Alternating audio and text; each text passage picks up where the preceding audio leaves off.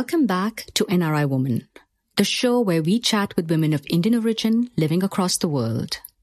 We hope these stories resonate with you, remind you that you are not alone in the struggles you face, and inspire you to pursue all that magnifies your spirit. I'm Bettina. And I'm Nanora. Our topic of discussion today is a very sensitive one and one that merits discussion. It does not get the attention it deserves because it can be very discomforting. We're chatting today with Sania Sharma, a 19 year old law student from the UK and founder of the youth organization Scarlet Udan, which is working to raise awareness on female genital cutting. According to the World Health Organization, it is estimated that there are 200 million girls and women alive today who have undergone female genital cutting. Furthermore, there are an estimated 3 million girls at risk of undergoing female genital cutting or FGC every year. When Sania heard about FGC, she felt compelled to do something about it. Yeah, so during my first year, I was working on a volunteering kind of project at university where we were raising awareness on forced marriages, honor based violence, and female genital cutting. And I hadn't heard about the term extensively before I started working with the project. So I learned through survivors what they undergo, what the term means, and I learned more about the global concern that it has become today. And while working on that project, I realized that whenever I said the word FGM to people, whether that was my close friends and family or whether it was during events that we hosted, the first response that people gave was, oh, I've never heard of that term before, or I don't know what it means, I don't know what FGM is. And I think my interest to kind of start an organization stems from there. Through that experience, I learned that very few people know what FGM is and the global concern that it is today. And I wanted to start an organization where we raise awareness on FGM, especially amongst today's youth, because I was surprised that very few people had heard of the term before and the global concern that it has become today. What started as an intention to raise awareness about FGM morphed into a youth organization, Scarlet Udan. Through this organization, they hope to bring awareness of female genital cutting and the impact it has on the lives of females belonging to different communities all around the world. Female genital mutilation and female genital cutting are the same. However, survivors prefer the term FGC as the term FGM triggers anxiety for so many. But what exactly is female genital cutting? So, just very briefly, female genital cutting is the total or partial removal of female genital organs for non medical reasons. And I think the objective and what drew me to this cause was when I learned that every 11 seconds, this is happening to one girl across the world. And there are already 200 million women who have undergone FGC. I think that was an eye opener for me because when I learned about that, and I was so shocked because it's such a global concern today. It's happening in 92 countries all across the world. It's become a universal concern for all of us, and there is very little awareness on it in the media, in literary media, even amongst the youth. So I think that drew me to the cause. And another reason why we wanted to start Scarlet Udan was also to create a safe space for survivors to share their stories, to feel confident enough to come and share what they underwent. Because often, a lot of times, when survivors undergo the practice, they're told by their family members to not talk about it. Uh, so it's kind of done in secrecy behind closed doors. And I think the objective of Scarlet Udan is to create a safe space for survivors to share their stories and also for us to just shed light on what's happening around the world with FGC.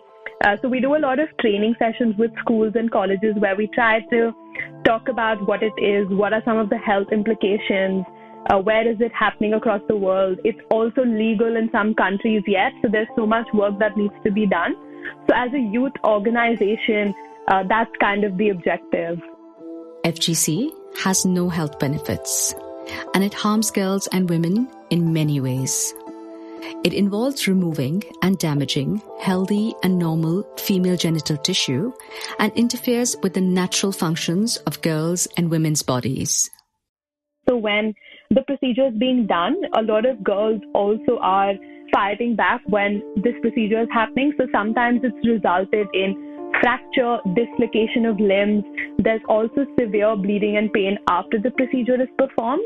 But later on as well, so someone who's undergone type 3 or type 4, which is one of the most severe forms of FGM to be performed, they also, because a very small opening is left, a lot of them spend 20 to 30 minutes in the toilet to urinate. Some of them have had infertility as a result, so they have lost the ability to have children. I also very recently heard from a survivor who underwent type 3 that her period or menstrual cycle lasts for 14 days every month and she has to regularly go to the hospital because it there are a lot of complications in her menstrual cycle every survivor has different health implications so what some might experience, some might not. But these are just like a broad range of health implications that they experience. So I interacted with a lot of survivors before I started Scarlet Udan, and uh, often a lot of times when I was interacting with them, they shared all of the severe health implications that they underwent. Uh, when they underwent the practice, all of the experience that they had physical, emotional, mental. But a lot of times, what what came through whenever I was talking with survivors was their was their bravery and kind of resilience as well. And I wanted a name that highlighted even the strength that a lot of survivors portray in their everyday life despite undergoing a practice like female genital cutting. The name Scarlet Udan comes from the word scarlet, a brilliant red color which signifies the strength in one's womanhood. And the word Udan is a Hindi word which means to soar or to fly. It symbolizes freedom and the limitless possibilities that exist for an individual. FGC is often incorrectly labeled as a religious practice, when in fact, no sacred scriptures promote or condone this. FGC predates many major religions and is performed in communities of all faiths. So, how exactly did this tradition start? So there's actually not too much that's known to us on the history of it. It's believed that it started after the Second World War. It was propagated by male psychotherapists. So that's kind of where the origin stems from. But there is very little literature on FGM and kind of the origins because it's not talked about as much in literary mediums or the media. So a lot of people, when we talk about FGM, they don't recognize what they're doing. So a lot of these communities just think that it's done because, you know, a girl's becoming a woman, she'll get married in the community. And if it's not done to the girl, then they'll get isolated from the community. So often, what a lot of communities who perform this don't understand is that this procedure does not have to be performed at all. The reasons that they believe by which it's being done is a form of human rights violation. What a lot of communities also don't know is the impact this procedure has on women. So often, when we talk with survivors, a lot of them have told us that their parents had no idea that the procedure would have all of these health implications and it would result in the kind of health implications that survivors go through. FGC is a deeply rooted tradition that violates girls' rights to make important decisions about their sexual and reproductive health, thus taking away control over personal and crucial aspects of one's life. This traumatic tradition causes physical harm. But what about the psychological impact? Yeah, this is a really important question. I think one that we try to focus on as well to kind of highlight how urgent it is that we have to end this practice. So, some of the health implications of the practice include mental health implications, so depression, anxiety, post traumatic stress disorder. It's done in an environment where a lot of survivors have undergone this between the ages of 7 to 10. So, when they're children, they're taken by another woman in their family to get it performed. So, it'll either be the mother or the aunt or the neighbor. So that has a deep psychological and mental health implication because it's done by people you trust and people that are close to you, and they take you to a traditional cutter or a traditional doctor to get it performed. And that in itself has a severe mental health implication, but also it does have long lasting physical health implications. It's almost impossible to understand why women who have been through it themselves will then inflict the same pain on their loved ones. But FGC practicing communities believe that women's vaginas need to be cut. And women who have not undergone FGC are regarded as unhealthy, unclean, or unworthy. It is this mindset and the fear of being ostracized from the community that continues to fuel the practice of FGC. FGC is a deeply rooted, complex issue, and bold action needs to be taken to eliminate it.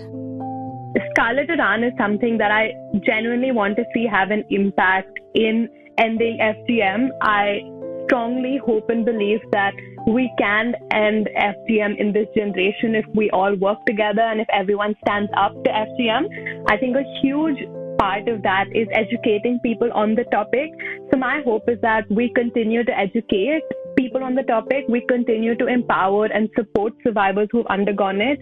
And at the same time, just because I'm studying law, I also hope that a lot of countries bring about laws which make it illegal for FGM to be performed.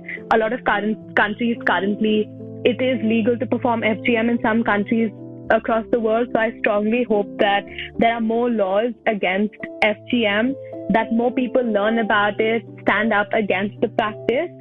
Just to figure that every 11 seconds this is happening to one girl, I strongly hope that I can bring about some change during the course of my kind of career. We're inspired to see that Sania at 19 knows the change she hopes to bring in the world. She knows she can be the change because she has a family's unwavering support. When I told my parents that I kind of wanted to do something on this, uh, my parents have always been very supportive. So my dad said, you know, you have to be the change that you want to see in the world. And if you want FGM to be eradicated in this generation, and, you know, if you're telling me that no one's talking about it, then you need to be their voice and you need to talk about it. My parents both had not heard about FGM either. So until I made them watch some documentaries, I gave them some books to read on it, and I we kind of had discussions on it. And my parents had not heard about it before, so both my parents were very shocked to know the kind of global concern that it is today. My mother was very emotional when she heard about the kind of health implications that survivors go through because I had told her about my interaction with a survivor who had lost their ability to have children, who has their period cycle for 14 days every month. And when I told my mother that, she was also very, very deeply uh, kind of emotional. It it really got to both of them, the emotional side of it as well. My dad has been a huge advocate for me. He talks about FGM with his colleagues, uh, which I think is really, really important and a lot more men need to talk about it. So they've been really inspiring and supportive. Sometimes a lot of the advice as well comes from them. So as a youth activist, at times you're kind of, you're trying to balance being a change maker and also just adjusting to university and getting on top of work. So I think that's been really key for me to kind of learn from them as well in how to balance and how to be a change maker every day.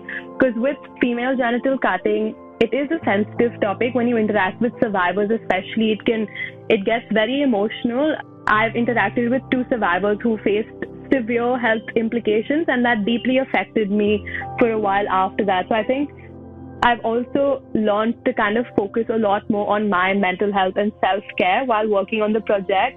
And that's been really important for me. So we've kind of just created a safe space at home as well to talk about such issues and I was having a conversation on FGM with my grandparents as well. So it's been very, very supportive at home. It is thought that FGC has been in practice since over 2000 years ago. FGC was officially recognized as a form of violence against women and violation of human rights only in 1993. According to the World Health Organization, the most commonly cited reasons for practicing FGC include societal pressure to conform to what others have been doing, beliefs that being cut increases marriageability, and the misconception that FGC is a religious practice. It's not easy to undo thousands of years of conditioning, but all it takes is a few voices from within the community, echoed by the voices outside, to hopefully one day end FGC. Speaking with an FGC activist who is also a survivor, and I think she's been so inspiring and empowering. As a youth activist, you never dwell too much on the fact that you're bringing about change every day or how powerful one voice can be. But I think the most inspiring advice I've been given is never underestimate the power of your voice or never underestimate the ability that you can have to bring about change. And I think we've seen that with Malala, we've seen that with Greta. And I think that was the most powerful advice I've been given that never underestimate the power of your voice. Your voice is very important. If we all come together and talk about FGM, even with your friends and family, even if it's just one other person that's very, very impactful, I think my advice would be even if you take a small kind of step or if you do something big as a change maker, everything is kind of adding value and it's going a long way in being impactful and normalizing conversation. So I think never underestimate the ability that you can have in bringing about change on this topic. The author, Anne Frank, said, How wonderful it is that nobody need wait a single moment before starting to improve the world. Across the globe, survivors are breaking centuries of silence and speaking up against FGM. Their unity is powerful and their goal clear. Activists are working with parents, community leaders, government authorities, and the youth to raise awareness, change mindsets, and one day soon bring an end to FGC. And that's a wrap for season five. Every year has been different, but this year exceptionally so. No one could have anticipated the way this year has turned out. Each of us has likely had to make changes, both big and small, to our everyday lives. It's also likely we've reconnected with some basics like cooking, gardening, painting, creating, or simply being. Those things which usually get lost in our hectic modern world. It may not have been an easy year, and yet each of us has tried to find a way to make it work. And as we come to the end of our season, there is much to be grateful for. We're so grateful for our wonderful editor, Eric Hybreder, who helps bring each episode to life with his magical touch. We're thankful to our families, friends for their continued support and encouragement. Our guests, we're humbled and grateful to you for trusting us to share your stories. And our listeners, we would like to say thanks to you for giving our podcast a chance. We appreciate all comments, feedback, and love because without you, there would be no us. So thank you from the bottom of our hearts. As this year comes to an end, we are thankful and incredibly grateful for all we have the family we love, the friends we treasure, and for all the blessings in our lives and those yet to come. We hope that your Christmas shimmers with moments of generosity, love, and laughter. And may the new year ahead be filled with all that you desire, and you embrace it with an open heart and go forward with faith, hope, and courage. I'm Bettina. And I'm Nanora. Until next time, keep learning, keep inspiring, and always be kind.